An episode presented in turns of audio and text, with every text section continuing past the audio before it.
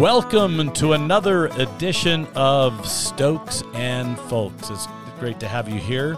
Um, my my uh, significant other, other, my spouse, says, "Why do you say? Why do you insist on saying the L in folks?"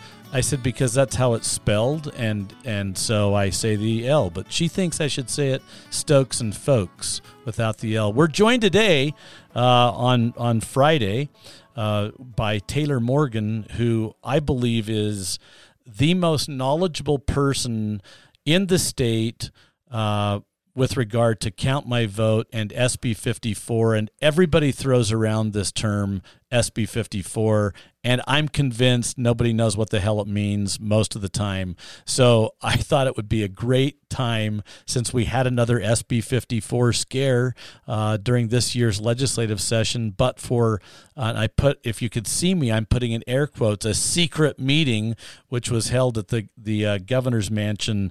I think it was the Saturday before the end of the session. But welcome, Taylor. Thanks so much. Really excited to be here. Okay, Taylor, run, and and if you could see him, I mean, the enthusiasm on his face when he said that was remarkable uh, and real. It was real. uh, but Taylor uh, um, is a partner in um, uh, Morgan and May Public Affairs, which does a lot of public affairs work in the state of Utah. And for those that are looking for someone to do public affairs, Morgan May won't won't let you down. But um, oh, thank you. Tell me, tell me. I w- just first off, just give me a little background how you ended up back in was it 2013 or 14 being involved with Count My Vote? Yeah, so I had been working at the Hinckley Institute of Politics at the University of Utah, and we had been doing a lot of research on Utah's historical decline in voter participation.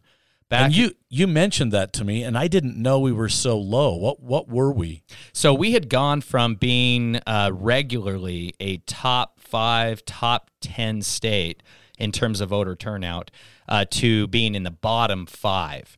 Uh, back in uh, 2010, 2012. And a lot of this we found uh, through research working at the Hinckley Institute was because of the declining threshold at Utah's Republican State Convention. The threshold to avoid a primary election in Utah's Republican Party over the years had gone from 80% down to 70%, down to 60%, where, where it was back then. And the consequence was the primary elections in Utah were very, very rare. They were non-existent, non-existent, because you could come out of the convention if you could get sixty percent. You didn't have to go to a primary, right? And so by the time voters actually participated in an election, it was usually in the general, and by then the decision had been made at convention, and so voters didn't really feel like there was any need to turn out. Which is probably offensive to say to all the Democrats that are listening. Um, the one Democrat that may be listening to this, that that uh, um, it had already been made. But we're an overwhelmingly Republican state, so of course, by the time you get to the general, if the if the convention you know delivers the person the republican to the general ballot it's pretty much over at that point. That's exactly right. It is a one party state. We are a very very red state. And it's simply the reality that without a republican primary election uh, the decision essentially is made by the time it's the general. And yeah. so that would that contributed to low voter participation. And we started to look at what we could do to get more, more voters engaged in the process, to get more candidates reaching out to voters. And so the Count My Vote initiative uh, eventually I was I went from the Hinckley Institute to then working for Lieutenant Governor Greg Bell at the time in, and this is state elections office. Right after um, Gary Herbert ascended to the governorship uh, when Jon Huntsman left. That's right. And and then Greg Bell was appointed to be the lieutenant governor. That's right. So I work was working in Lieutenant Governor Bell's office and uh, was still involved with uh, some of the leaders behind Count My Vote, former Governor Mike Leavitt, uh, his uh, chief of, former chief of staff uh, Rich McKeown, and others. And uh, we, I left the lieutenant governor's office in 2013 to be the executive director to organize and lead the first Count My Vote statewide initiative. How old were you? Oh, just out of curiosity, not not that you know I'm going to age discriminate, but you had to have been young. Uh, not that young. Uh, I would say I was late twenties. Yeah. yeah. but but late twenties, working with uh, with you know Governor Governor Leavitt, former secretary of HHS because he had already come back right at that point. That's right. Yeah. And um, boy, how time flies.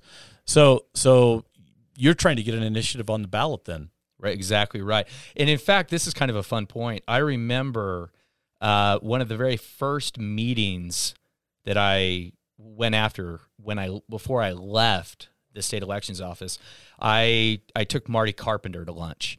Uh, he was the communications director for the governor, and he had done Herbert's recent campaign. Did, did he have hair then? Did Marty have hair? he hair? actually then? did. He, had a lot more okay, hair back then. Okay, that's not the Marty I know then. Yeah, and uh, I picked Marty's brain, and he he gave me some really sound communication and messaging advice. And he may not that may not be something he would like to uh, you know own at this point, but uh, some really smart advice from Marty. So shout out to him for that.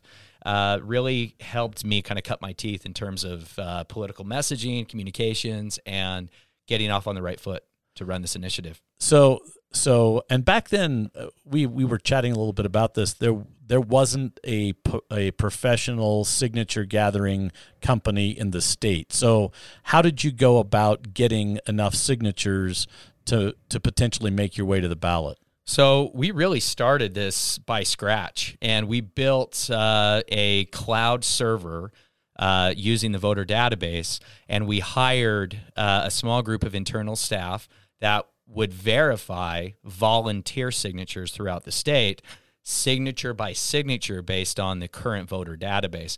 And that approach sounds obvious right now, but at the time, nobody had ever done that before. And I was in the lieutenant governor's office and had watched, you know, the Utahns for Ethical Government initiative, some of these other initiatives uh, really step into a minefield and make some big mistakes uh, around signature verification. So we were able to kind of do some new things and build a verification process, understand the timeline, and really, I think, develop what at the time was really kind of the first modern database approach to initiatives in the state. Because I think one of the things a lot of people may not know, you have to gather signatures from every corner of the state. And uh, 26 of 29 Senate districts, not counties, Senate districts. And if you look at the statewide map of Senate districts, some of these districts are just crazy. And there are a number of Senate districts where there is not a single population center of more than five or 6,000 voters. Well, and I'm sure this was put in place to make it easier to get initiatives on the ballot. Well, yeah, uh, I, am sure. Yeah, and and one of the other things we discovered in doing a little uh, pre-show research is that this threshold was changed from five percent uh, on a, a, gubernatorial election to 8% on a presidential election. So a larger number in a larger turnout election year, uh, which even, you know, has a, that's another hurdle that you have to overcome to get an initiative on the ballot. So it's, it's I guess for those listening, I, my message is it's not easy to get something on the ballot, but this never made it to the ballot. No we were on we had gathered about 115,000 valid signatures at the time. Um, and then uh, Senator Curt Bramble introduced the first version of SB 54 and completely knocked us off. I mean, we we were not aware of this at all. And what he did, which was brilliant strategically, is he took our initiative language, which was publicly available, and he literally copied it word for word. And he added then an escape clause for the parties that would allow them to continue using caucus convention. Our first initiative was direct primaries only. And and a lot of people you know in within the party there are a lot of you know party faithful that believe that um, Senator Bramble did something bad, but in reality, he saved the caucus convention system, but for but for Senator Bramble, and I think it's been misinterpreted over the years, but for Senator Bramble, that initiative would have gone on the ballot and probably passed. That's exactly right. We had the signatures. Uh, even when a few legislators uh, expressed a little a little doubt, we then I remember this day we took vans full of bankers boxes with signature packets and dumped them in Salt Lake County, Davis, and Weber counties, just to overwhelmingly demonstrate that we had the signatures, right? There was no doubt we had the signatures, we had the public support. This was going to get on the ballot and it would have passed overwhelmingly on the ballot. And so Senator Bramble, by stepping in with his original SB 54, really forced us to pump the brakes and to come to the table and negotiate with him. And and it's one of the things that Senator Curt Bramble is known for, and that is getting all the sides around a table and reaching some kind of consensus negotiation uh, to compromise. Uh, if you will, and then once again, famously back in 2014, he did it again. But interestingly enough, the House sponsor was Senator Dan McCay, who fast forward to 2021 legislative session and and tell us a little bit about what happened this year in 2021 so yeah recently elected I, I don't know if he was a freshman at the time but he certainly hadn't been in the legislature long. Uh, representative dan mccay back in 2014 he was our house sponsor for sb 54 well i, I think he's had uh, some buyer's remorse over the years and he is ever since 2014, he has been trying to undo uh, the bill that he passed in 2014. But I think it's buyer's remorse because um, he probably gets beat up a lot because people don't understand what happened back in 2014, or they've or they've forgotten that really the two of them saved the caucus convention system. Right. Without that bill, there would be no caucus convention system. Because today. the initiative did what? Was it just direct primary? Direct primaries only was the original ini- initiative. And that actually, among voters, it's more popular to go direct primary only. Did you have a provision in the initial in the in that initiative that that took into account if it if there were a person who, for example, this year got 33% of the vote or 36, whatever it was, uh, in a four way open governor's seat, did you have a provision in there to do some kind of instant runoff or?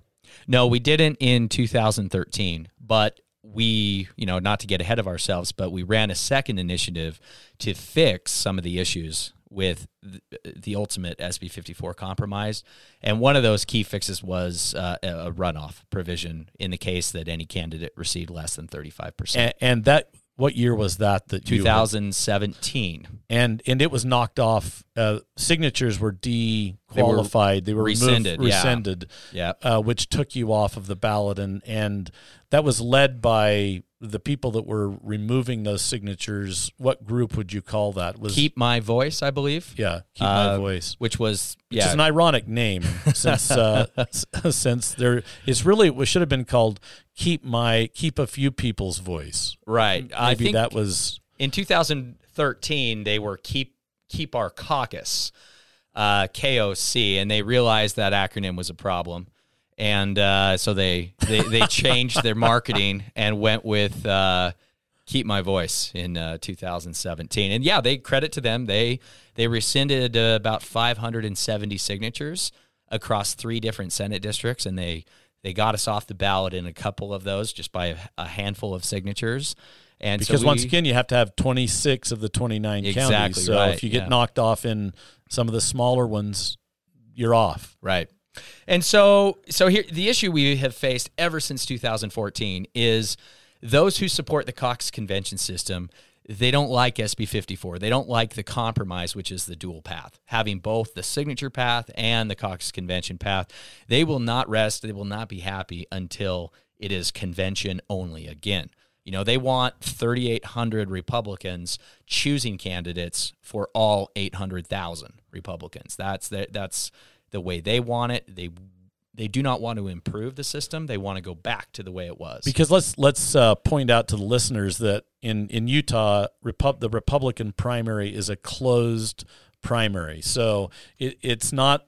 You know, no, you can't just have a Democrat come in and vote in the primary. You have to be a declared Republican voter to vote in the in the primary. The Democratic primary is open, but the Republican primary. So when you say they wanted 3800 to pick as opposed to the 800,000, was that the other number you used? Yeah, or? we have about 860 870,000 registered Republicans now in Utah.